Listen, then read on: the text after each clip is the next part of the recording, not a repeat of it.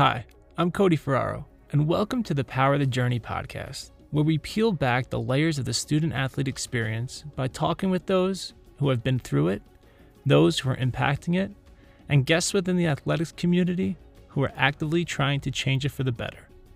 Today, we are powered by Game Plan. With partners such as the NFL, NBA, Pac 12, and over 300 athletic organizations, Game Plan is the only all in one platform for total athlete development on and off the field. GamePlan is also the single largest community of student athletes seeking employment opportunities in the world. So, whether you're an organization looking to create comprehensive e learning education or an employer looking for your next star employee, ask yourself Did I game plan it? For more information, visit Gameplan at wearegameplan.com. That's wearegameplan.com. Today on Power the Journey, we have a former basketball star hailing from Southern California and taking her talents to the University of Rhode Island, where she majored in finance before taking a fifth year at UMass Lowell and receiving a second degree in marketing. She's the founder and creator of Playoff, the only athlete exclusive dating app.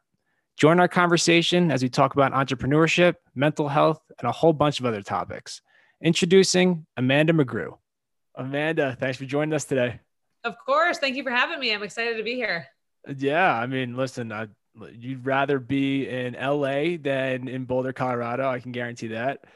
Uh, maybe, maybe. Some days I'm ready to get the hell out of here, but but it's, it's okay. It's a good place to be. That's for sure. Uh, you're originally from there, right? Born and raised.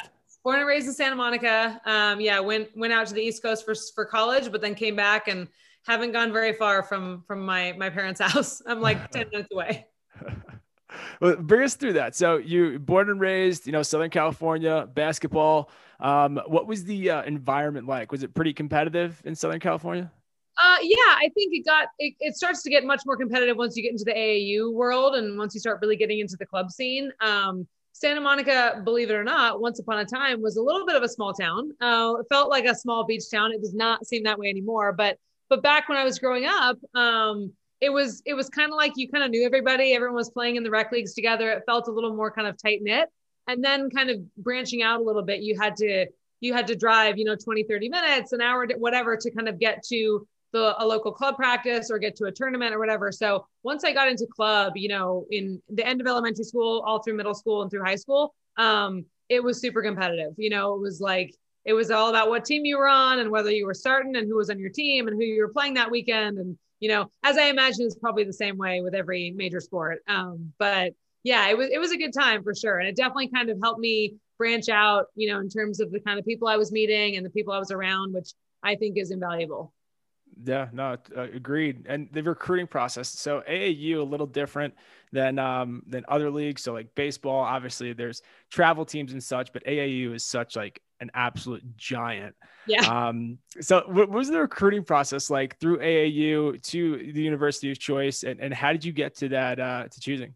Yeah, I, um, I will say I was, it was cool being on these like major elite, you know, AAU teams. That was really cool. But it was also as an athlete, my first time like not being the best, which I'm so glad I experienced that as young as I did, because that to me is like the most valuable thing as an athlete. Every athlete gets to this point where they're no longer the best. And it's like, what do you do in that moment? Right. Do you like work harder or do you quit? You know, it's kind of mm-hmm. like you're faced with this choice. Um, so I'm really glad I kind of faced that earlier um, in my career. But going through high school, I was part of a really good team and I was definitely not the, the top player on the team. I was being recruited by a ton of mid-major schools, um, mostly, you know, some some D2 and D3 schools, but mostly mid-major D1 schools. I really wanted to get out of California. Um, I was convinced that I was like ready for some other grand adventure. Um, my sister was also two years older than me, uh, and she left to go play softball at Michigan State. So her leaving really kind of, and she was also being recruited by much, you know, bigger D1 schools. So her leaving really kind of gave me the go ahead to be like, yeah, get out of here. Like, go, go do that.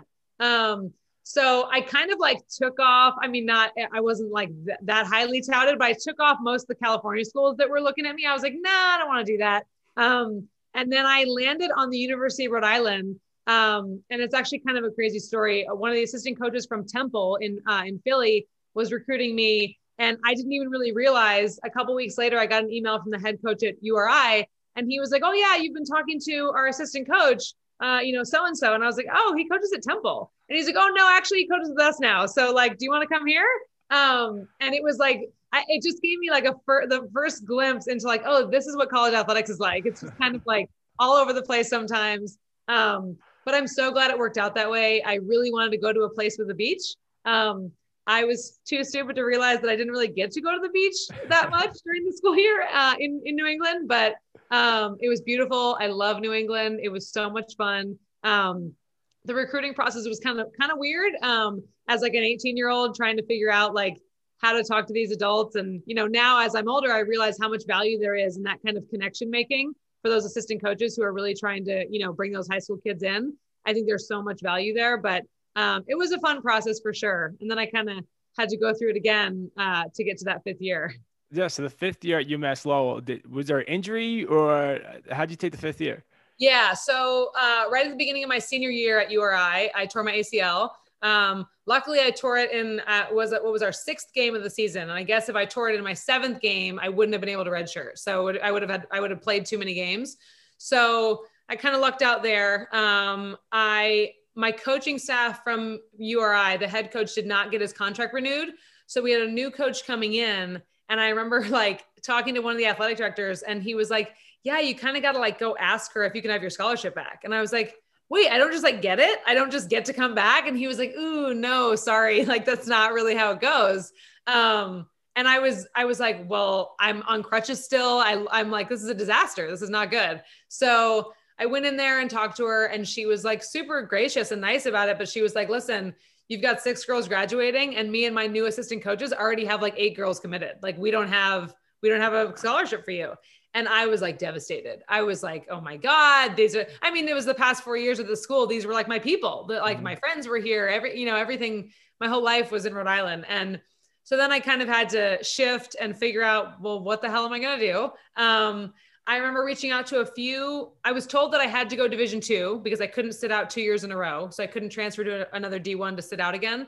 Um, so I was contacting my friends who played back in California at some Division two schools, and I guess they their co- I don't know if it's their conference or whatever it was. They agreed to not give out full scholarships. They agreed to like there was some sort of agreement that it was like we're going to all give all partial scholarships.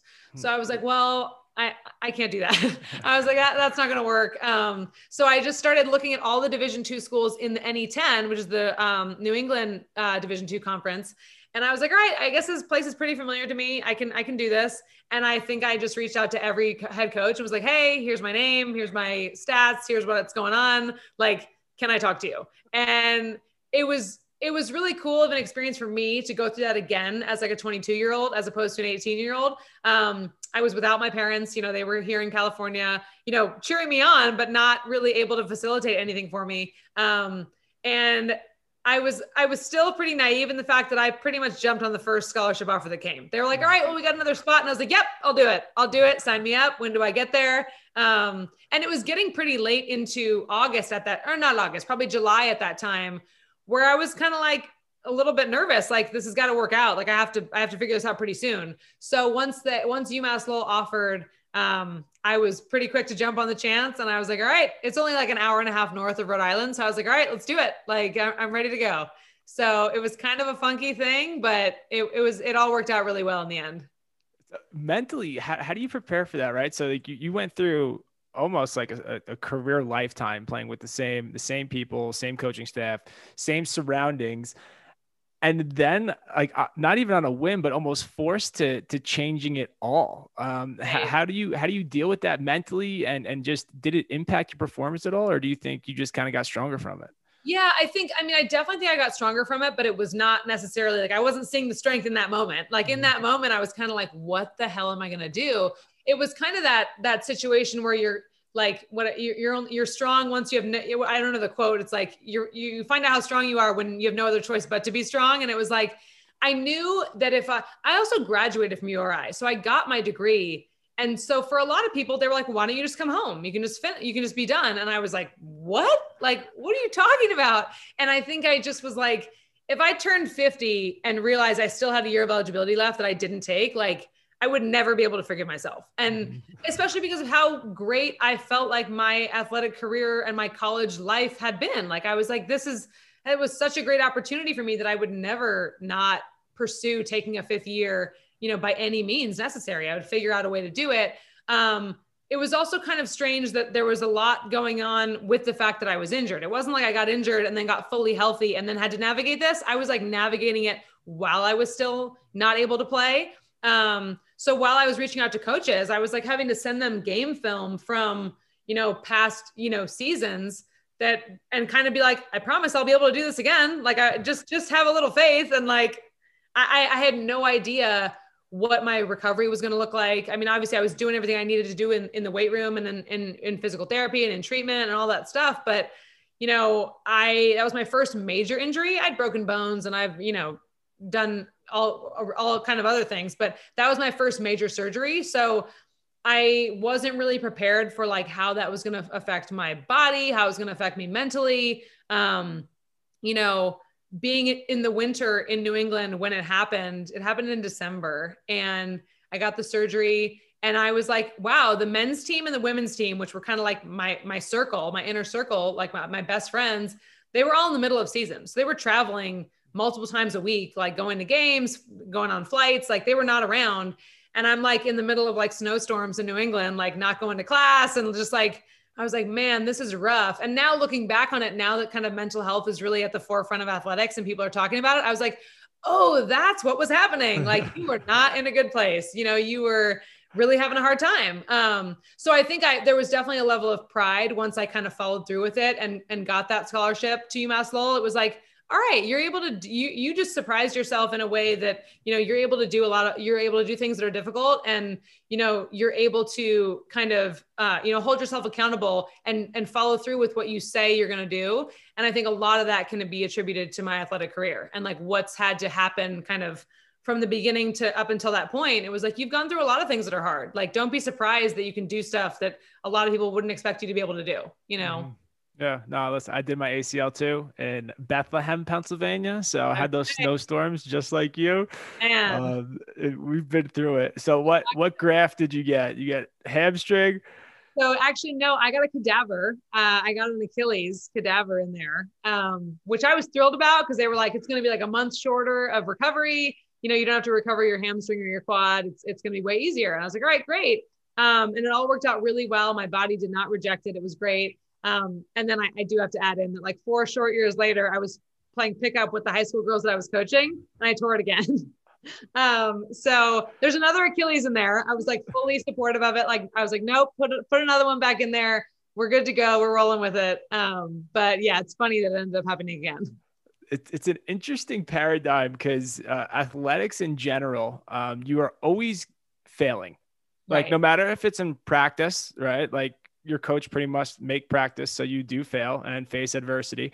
Um, totally. Um, and how is that translated into your post collegiate career? I mean, I think it's this idea that like you understand that it's never going to be perfect the first time and that it may be not be perfect ever, you know, and that there's still value in like showing up every day and doing the work. There's still you're still making like acknowledging the progress for what it is and and seeing you know that you're you're able to take steps every day towards your your ultimate goal. Um and i mean i don't i think sports like you said is this like microcosm of life where like there's nothing like I I've never seen anything quite like sports where it has this ability to like make you feel like you're at the top of the mountain and you're like the big dog and like you cannot be touched and you're just so amazing. And like in a game 10 seconds later you are on your ass and people are like laughing at you. And it's like you know it just is like there, there's there's so much value in that because it just humbles you and it makes you realize that regardless of all the times that you feel like you've screwed up or you're lacking the confidence to do something or whatever showing up every single day and i hate to say it this way but is is more than most people would do. It, it's mm-hmm. it's more than a lot of people are willing to do. When things are not going your way just getting up in the morning and like doing it again is really difficult. Um, and I think sports prepared me for that um, in a way that I don't think anything else could have. Um, you know, facing things like injuries or coaches that coaching dis- disputes or disagreements with your coaches or arguments between teammates or when things just aren't going well. You know, I, I was on my my college team was not a winning team. Um, you know, so seeing that happen and still looking back on my college time, like that was the, those were like some of the best years of my life. And the winning and losing is indicative of like how you feel in that moment. But like later, I was like, this was the best. So being mm-hmm. able to find the value in that and say like, no, you do need to get up and keep going. Like you need to keep doing this every single day. Um, that that's definitely came from my athletic career for sure. And this brings us to you know the post collegiate career. So what what was your first stop after uh, after college? So I, I graduated from UMass Lowell. Um, I had a degree from finance, uh, a degree from URI in finance, and then a degree from UMass Lowell in marketing. Um, and then I was like, there was this real strong urge coming from inside of me that was like, you got to go play overseas. All these girls you played with who are now like, who are your age, but you're technically like a year younger because you played another year, they're all playing overseas. And I'm like, if they can do it, you, I know I can do it. And so it was like, proving to myself that I could kind of get back to the top of the mountain kind of thing after the surgery and, you know, whatever. So I ended up staying in Rhode Island for the whole summer um, with my former teammates and playing with them and working out with them every day and tried to get a contract overseas. I ended up taking over the contract of a girl who got injured in Germany um, and playing there um, for like half the season. Um, and it was so funny. I thought for sure I would go play. I'd come back and be like, all right, I got the bug. I can't wait to get another contract. It's going to be great. I came back and I was like, all right, I'm good. Like I'm all set. Like that was enough. Um, and I think it was, I don't know. It was, it was very interesting to, to see my mind change so quickly that way. Um, but anyway, I came home from Germany back to LA and a, a family friend of mine who's an athletic director at a local school. Um, he was kind of like, Hey, um, I know you're home and I know you don't have a ton of money. So you're going to come coach for us. Um, I was coaching basketball and softball, which I played, you know, through high school. And from I was coaching the middle school level and the high school level for basketball. And he was like, "Well, we don't have any full time positions, but another local high, uh, middle school and lower school needs a female PE teacher. Like, would you do that?" And I was like, "Yeah, am I qualified to do that? Like, I don't have." And he's like, uh, "Yes, I think I think you'll be fine." Um, and so I I didn't really need like the teaching credential. It's a private school, so I didn't need the same kind of requirements and I've been there for 10 years now. This is my 10th year. Um, wow. I'm finishing my 10th year at that school. Um, this past year, because of COVID, we were all put into the classroom. So I've been in, in the third grade classroom with another co-teacher, um, you know, for this past school year. But yeah, it's been, you know, I get to wake up and go to school and throw dodgeballs at kids and pull flags and do all the stuff that we all love to do as children. Um, so yeah, there's that. That's definitely been a good time for sure. That sounds like the absolute dream to me. That's that's amazing. right. So, so, when did the entrepreneurial bug bite? Right. Like I, I, you talk to a lot of entrepreneurs, and it's, hey, listen, I see a problem, and I want to solve that problem. Right. Um, how did you get to that point? Because the I mean, the playoff app is, is awesome. It's a fantastic idea. And wh- where's the origin? And just give us some insight on it. Yeah, I um I never looked at myself as an entrepreneur. Truthfully, I even have a hard time looking at myself as that now, which seems silly. Um, but as I so I think I was in like my seventh year as a PE teacher. It was 2017. Um, and I had finished coaching the high school basketball team. And this high school team in LA um, had traditionally been very competitive um, and very high performing. So it took up all of my nights and weekends. It was like, I, it was almost like I had two full time jobs. Um, and so once I stopped coaching with them and I went to, and I said, I'm going to take a break, I'm not going to do this, you know, anymore. Um, I walked away from it. And that kind of freed up my whole life. I was like, oh my gosh, like I've got from four o'clock to bedtime every day to do whatever I want. This is crazy. And I think that's when I started to really realize like I was starting to kind of try to be more social. I had to try to get back on the dating scene. At this point, I was probably like 28, 29. Um, and I was like, I felt like I was like, what am I going to do?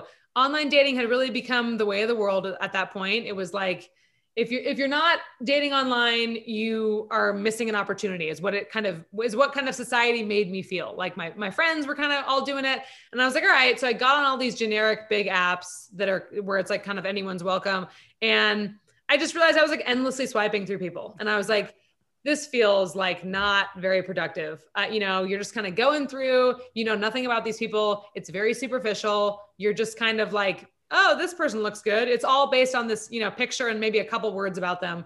So then eventually all these niche apps started popping up. And now it's like there's an app for Christian people and Jewish people and black people and farmers and vegans and like every demographic like has some sort of representation.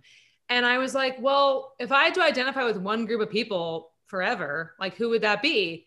And the answer for me will always be athletes. I was like, those are my people. I don't care how much money you have, what religion you practice, what ethnicity you are, like what your sexual orientation is. Like athletes are my people. So I was like, I feel like I wouldn't be the only one who felt that way. That couldn't be right, you know? So uh, there was like one spring break uh, that I that kind of set aside these two weeks to like, all right, you're going to research it because if it's out there, if it exists already, then you should go be on it. And if it doesn't, maybe you would do it. Like maybe you could do that and I looked it up and there was really nothing out there. There's there were some apps out there for like fitness loving people and people who do CrossFit or you know things like that, but there was nothing that verified your level of athletic competition. Um, and I probably spent like another month convincing myself not to do it. I was like, you don't need to do that. Somebody else will come along, like just like reap the benefits once it's out there. Like don't don't try to bite off more than you can chew. I have zero background in tech. I have zero background in entrepreneurship. I I just had this idea. Um, and then I was like, finally, I was like, well, why the hell not? Like, hold on, like you can do this. Like, you've got some money saved up, you got to go for it. So I went on LinkedIn and I typed in freelance app developer into the search bar and I started like frantically messaging people in Los Angeles. And I was like, I've got this idea uh, if you could do it, how much would it cost and how long would it take? Um, and I was getting I was getting quotes from anywhere between ten thousand dollars to one hundred fifty thousand dollars. And I was like, okay, I don't even know where to begin. Like I, I don't I don't even know anything about these people. I don't. I, I can look at their resume and it looks like it's written in another language. I have no clue what's going on. So luckily, I had the father of a girl who I coached on this high school team. Uh, he's a software engineer, and he kind of knew what I was doing. And so he was my guy who was like mentoring me and he would like vet the resumes of all these people. And so he showed me, okay, on paper, here's the ones who can technically do what you're asking them to do. Um, the rest you need to kind of decide for yourself the quotes you like or the people that you like or whatever. So I landed on a guy and we signed a contract at the beginning of July and he finished the app by the beginning of October. And then it took another couple months to actually officially get approved in the App Store. And then we launched uh, on December 10th, 2017. Um, so it was like a pretty, in my mind, it was a pretty quick process from start to finish of like being in the App Store um, and actually having it be out there and available. Um, I was pretty surprised, uh, but I, I was thrilled. I was super excited. I was also like really proud. I, I can't tell you how many people came to me and said, oh, whoa, you really did it. You said you were going to do it, but I didn't think you were actually going to do it. And I was like, well, what do you mean? Like, what was the alternative? I don't understand. Like, I felt like I had no choice. Like, I feel like once I put it out there into the world, I think I posted like on my personal Instagram, like, hey, come in in like six months, like, get ready, everybody. And they were like, what? Like, how? Based on what? How could you possibly? Like, I don't understand. And I was like, neither do I, but we're going for it. So here we go. And I think the feedback that I got from friends and family was really, really cool to see, you know, how excited they were for me and how, you know, proud they were. And, you know, now actually that father of that girl, he's now my chief tech officer. So he kind of came on board. But again, after he said, I didn't know if you were actually going to do it. And now you did it. And like, now I want to help you. And like, you're getting some traction and people want to sign up. And, you know, so he's with me and like, totally saving my ass every day. so I, I, think I think we have a pretty similar story um, in that non-tech founder don't know anything on how to code, uh, just the rudimentary that could that could have a conversation, um, but surrounding yourselves with pe- with people that you know make you a success. How how important is that to actually making this app, this business, this venture a success. And I mean, 2017, you got a couple years underneath your belt right now. Um, have you seen that being a staple within within the company?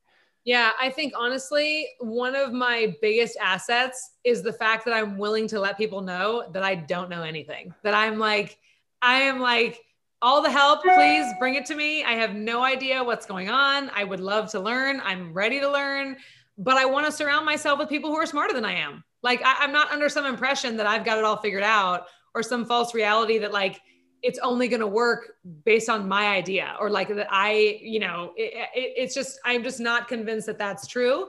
And I think that has served me very, very well, um, you know, these past few years because I am willing to reach out to anybody and everybody who's willing to share their wisdom and their knowledge and their experience with me. Um, and I think at the end of the day, like, if and when I get lucky enough to be able to, you know, start to hire teams of people and and really kind of get things going the way I see them going, like that's what it's going to be all about. It's going to be about surrounding yourself with people who who are experts in their in their area.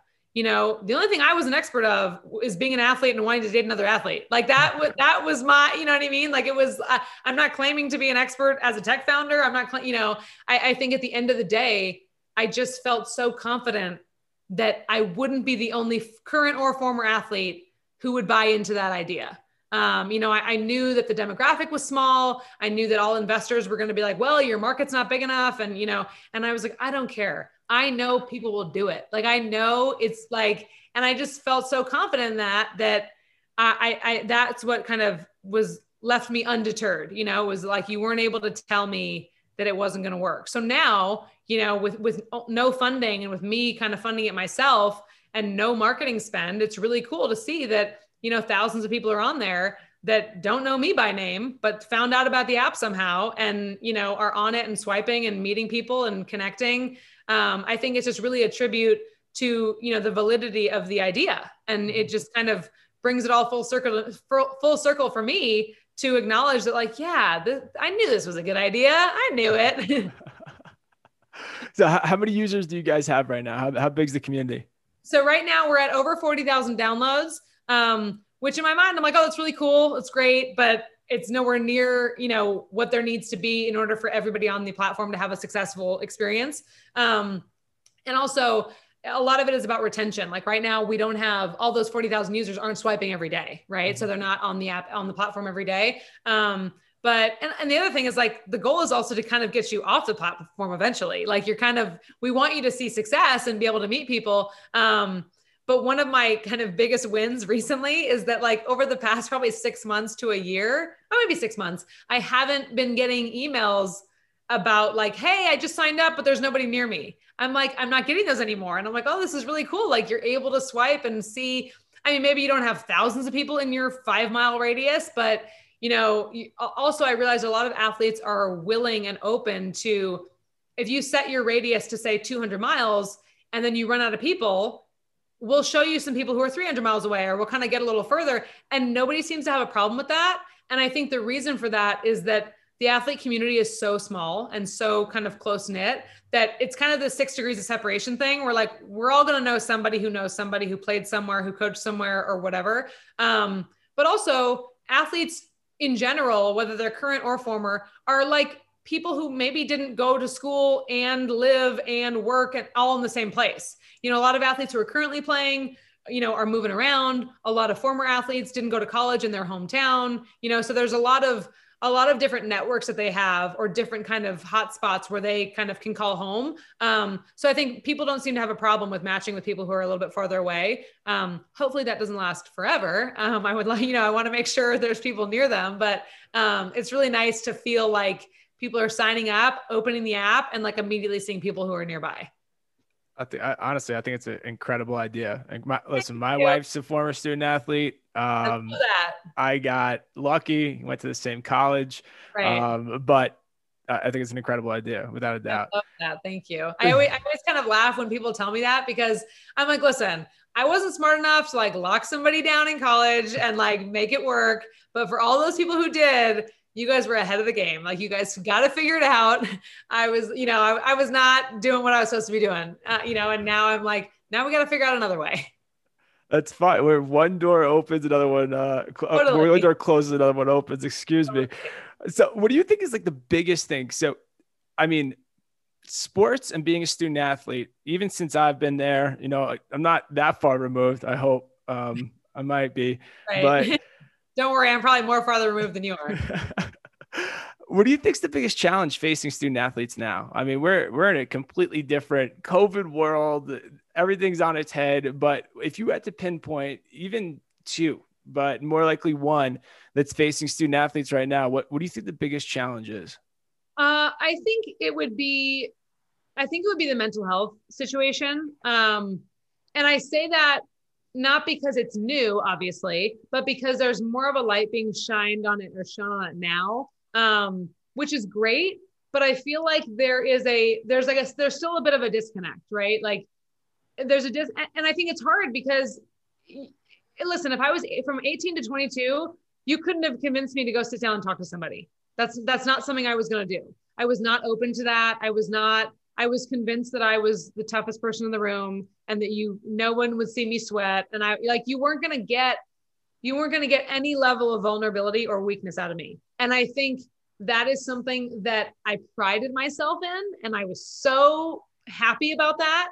And then I kind of got older and I was like, what the hell? Like why? I don't understand. And and there was no uh I, I was not able to compartmentalize that like that totally works on the basketball court that's the best. Like, and, and for me, I was someone who never got too high or too low. I always kind of envisioned myself where, like, if I'm playing the game and someone had a camera and it was only on my face, you wouldn't even know if we were winning or losing. Like, you would not be able to tell. And that's personally something that worked for me. Some people are like super, super animated and like really, you know, energetic and into it. I was kind of like, I want to remain like steady the whole game.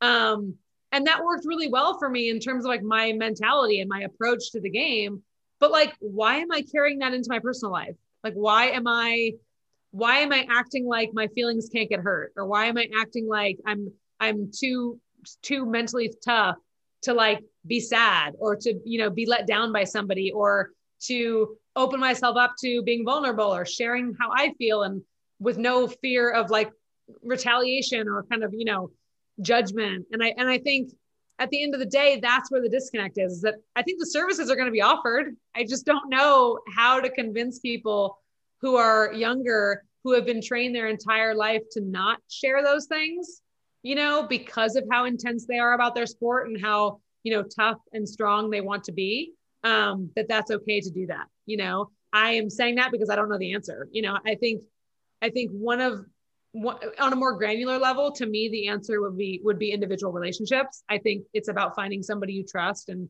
i think everyone would agree with that but like by and large like how do i get all the students at ohio state to buy into this program like that's really hard to do because it just feels it feels surface level and even if it's not even if it is from the most genuine space of wanting to help these student athletes you still have to form connections with them and it still comes down to like you can't have 500 of them sitting in a room and preaching to them about mental health. Like you have to sit with them one at a time and mm-hmm. find out what their problems are, you know? And I think that's just, that takes a lot of time. That takes a lot of money. That takes a lot of manpower and, and it's hard, but I think that is where the disconnect is. And you, one buzzword that you brought up, and it's a really good point, help, right? Asking for help. Like right. when I was in college, same exact thing. Like there's, there's no way I would ask for help zero chance. There's no way. I, yeah. And except when you realize that after you start a business, after you get into, you know, the real world, yeah, you don't do it on your own. No one does it on their help. own. All I want is help now. Yeah. I should walk around with a help wanted uh, sign on my on my shirt. I mean, it, you look at anyone who's incredibly successful and you go down their tree into you know who propped them up to be successful and always run into someone that they just ask for help a mentor or something like that Absolutely. and i think you're you're completely on that the younger generation collegiate athletes they're used to being the best people on their high school team, never asking for any help, never asking for this. And then they're put into this world where they're just not anymore and they need help in all these different facets. Absolutely. And I mean, then you look at like even the most high the the highest of high performers you know we talk about like olympians or you know eh, they need help you know like they're trying to figure out like how am i supposed to live with not making much money in the off season but having to train full time and having to like you know there's a, i think there's a lot going on that is just really difficult because athletes you know are kind of generalized and put into this category of like here's how we can help all of them. And it's like i don't think it's like a i don't think it's like a one one quick like a quick hitter fix you know? It's it's about doing the work to like meet this one person and say like oh, cody tell me about yourself. Tell me about your life and your experiences and like what's been difficult. And i think that is just really really hard to do. Yeah no i agree. Uh, and and and the the microscope that's on mental health now is necessary i'm, I'm happy that the, the conversations are happening Um, do you think that NIL is going to increase that pressure on a student athlete? Uh, you mean the pressure of like the like the uh, mental health pressure? Yeah. Um, so being able to you know make money on yeah. your name, image, likeness, and starting to you know yeah. gain a following and this and that because some people are doing it. And I think it opens up a conversation that a lot of younger athletes may not be ready for. Like you could have, you know, 10 to 20 to 30 to 40,000 followers and you're kind of posting whatever you want and it's great and like life is free and easy and it's awesome. But the moment like you're starting to have to have like a little bit more mature conversations about like, well, what is this worth in terms of if you're willing to post about something for somebody or like how does that affect your personal brand? Do you want to post for for a brand or for a company that you don't necessarily believe in or that that's, you know, that doesn't really align with with your values and things like that? You're you're kind of and I don't, I wouldn't say that it's going to necessarily always deter or detract you from your sport, but it's going to become like if you can have a stream of income, you, you know, you would be silly to not want to capitalize on that and not want to at least kind of dive a little deeper into what what you're able to do. Um, and I think it's it could easily get to a point where some, not all, but like some athletes really start to feel like they're worn too thin, right? Like there's too much going on, and like you've got study hall and you've got treatment and you've got weights and you but you still want to kind of operate on your own to where you can kind of monetize and make some money but then you still got practice and you got travel and you got this or that and i think when there's no pressure on it and you just get to post whatever you want and you're just kind of living doing your thing i think it's fun still you know mm-hmm. i'll never forget like when i started the playoff instagram i mean listen i'm like we've got 1500 followers it's not exactly influencer level but like but when i started it and I started posting or whatever. You're trying to find something to post every day. And I was like, oh, this sucks. Like, I don't enjoy this at all. I stopped posting on my personal page. I like to, I deactivated my personal page because it got to be like overwhelming. I was like, I don't want to be on here every day. And I don't want to have to come up with something new to post. Some people, I will say, some people obviously find joy in that, and that's awesome. But it, it definitely does feel like a job. That was the first time I ever really started to respect anybody who is like, my full-time job is like social media content creator. I'm like, more power to you. That's awesome. I uh, you couldn't pay me enough money in the world, but for some people, that's where it's at, and I think that could start to kind of like run you a little ragged in terms of your mind with all the different obligations you have as a student and an athlete and like a business owner at that point. You know. Yeah, no, it makes it makes complete sense. It makes complete sense. So, last question, because I know we're running short on time one thing that you've learned throughout your your career, you know, your your time, whether in college, out of college, um, your venture, that you kind of fall back on every single day. You think it's just, you know what, this is my this is my diamond. I'm holding on to it, and this is what I this is what I fall back on. I think I always think of the term grit. I always go back to this word, and I I, I think it's so powerful. Um, I, I was my mom always used the word powerful to me. She always wanted me to grow up being a powerful woman and a powerful person and kind of exuding a level of power that is, you know, kind of in your face and kind of dominating and kind of like unapologetic. And you are who you are and you're going to walk into a room with power and everyone's going to know it. And I, and I love that. I think that was that was like a lesson that I was given a really long time ago that I never forgot and I never will forget. Um, and I think that combined with grit and this idea that like you're doing things and, and you're you're at a level right now where it's not nowhere near where I want to be. But 99% of people that you know and people in the world would have quit so long ago. Like they would, and, and I have to remind myself of that, and not from a place of like trying to boost my own confidence, but trying to remind myself that it's okay, that it's not going the way I want it to go today. You know, mm-hmm. it's it's definitely not coming from a, from a from an ego perspective, but from the space of like you have the grit and the wherewithal to like walk up to the face of a challenge and be like, okay, what next? What I'm gonna I'm gonna hop over you. I'm gonna go around you. I'm gonna go through you. Whatever I need to do, I will do it. And I, a lot of that will come from help, like we said. It will definitely not all come from me, but I will find a way to make it happen. And I will like leave that challenge in the past, and the next one will be the next one. Like I think about fundraising, and I'm like, I've never done it before and I am terrified and I'm also super excited. But there's no way I'm not going to do it just because it's scary, right? Mm-hmm. Like just because it's something I've never done before. There's every day I'm doing something I've never done before, which is awesome and horrifying all at the same time. but but it's but it, I wouldn't be where I am right now without that. And so I know that if I have this idea that it's going to be this amazing app that athletes are going to network on forever and it's going to be this huge, big, incredible thing that I really envision, I could never get it to that point unless I approached every challenge like, bring it, bring it. Like, mm-hmm. I'm ready. And I think that level of like mental toughness and grit and like kind of focus on like, just get up and do it again, grind it out the next day. Like, here we go. It is like, it really, it makes me feel better because there's some days where like 50 people sign up for the app and I'm like, what the hell? Like, I need, come on, guys. and there's other days where there's like 5,000 and I'm like, here we go. It's happening. And, and then the next day will be 50 again. So I, it's just like not getting too high and too low, just staying the course. You know, I think is, like I said, it's something a, a lot of people would have quit a long time ago. And I have to remind myself of that every day.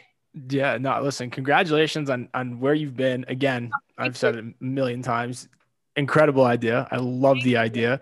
Um, this is huge. Being an entrepreneur is not easy. Everyone knows that. Um, who's done it? Um, everyone who hasn't done it thinks it's like right. something in Hollywood where you're just going to make billions of dollars. Right. Yeah. yeah. But uh, congratulations and, and, thank you so much for uh, for taking the time and uh, and and hanging out with us today. Awesome to learn from you. Tell everyone where they could find the app, um, how they sign up, because everyone loves love. This is an yeah, easy sell. So who doesn't love love? Yeah. Um, Playoff is available in the App Store um, for iOS and the Google Play Store for Android. Um, you can follow us on Instagram at Playoff Dating App, um, and you can DM me personally there. I will be the one to respond to you. It is me, me, and me over here. So um, yeah, I'm looking forward to hearing from you. I absolutely love hearing stories of people who have connected. Um, whether you DM it to me or are confident enough to tag us in, in your in your new couple picture. Um, I love it. So thank you all for the support. Well, that's awesome. Thank you, Amanda. I really appreciate it. Of course. Thanks for having me. It was fun. Of course. I'd like to thank Amanda McGrew for joining us on this edition of Power the Journey. If you enjoyed our conversation today, please let us know like and subscribe on Apple Podcasts, Spotify, YouTube, or wherever you listen to your podcasts. Check back in every week when we peel back the layers of the student athlete experience by talking with those who have been through it, those who are impacting it, and guests within the athletics community who are actively trying to change it for the better. And don't forget, your journey has power.